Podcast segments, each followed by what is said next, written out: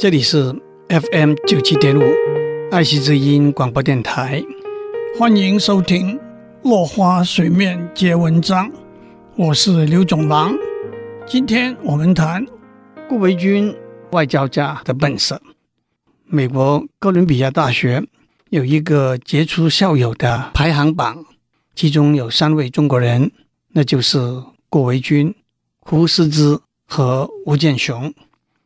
顾维钧十七岁到美国留学，二十五岁在哥伦比亚大学获得国际法的博士学位。他回到中国，马上崭露头角，在袁世凯的总统府里头担任英文秘书和翻译。三年之后，就被派回到美国担任中国驻美公使。那是当时在华盛顿外交圈中最年轻的一位大使。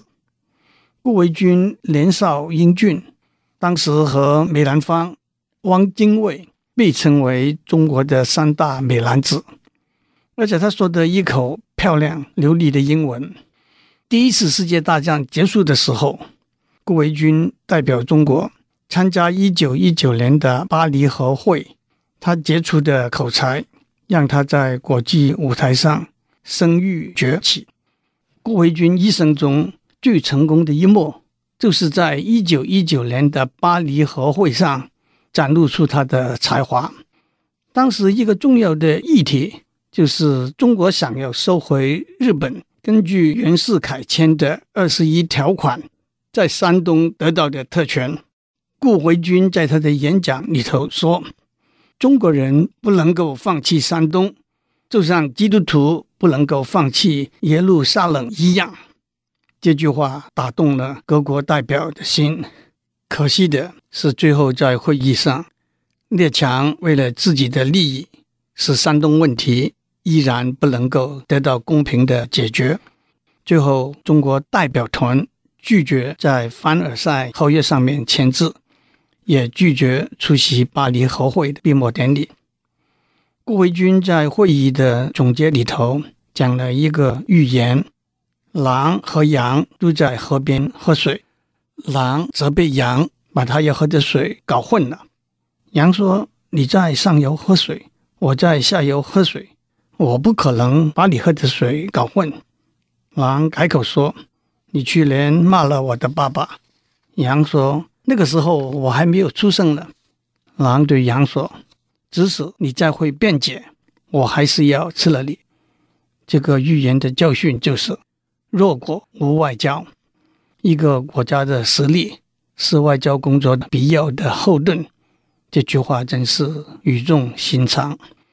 顾维钧后来担任外交部长、驻法驻英大使，以及在海牙的国际法庭的法官，可以说是中国历史上最有经验，也是最受尊敬的一位职业外交官。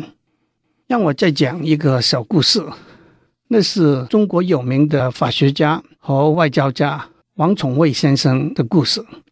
有一次在伦敦的宴会上，一位英国贵妇问他：“听说贵国的男女都是凭媒妁之言，双方没有经过恋爱，甚至没有见过面就结婚了。在我们这里，男女双方经过长期恋爱，有了深刻的了解才结婚。”那样才会有美满的婚姻啊！王宠惠笑着说：“你们是先恋爱后结婚，我们是先结婚后恋爱。好比有两壶水，你们是先把水烧开了再结婚，结婚之后水就冷下来了。我们是先结婚再把水烧开，所以夫妻之间的感情在结婚以后才不断增进了。”今天的时间到了。我们下次再见。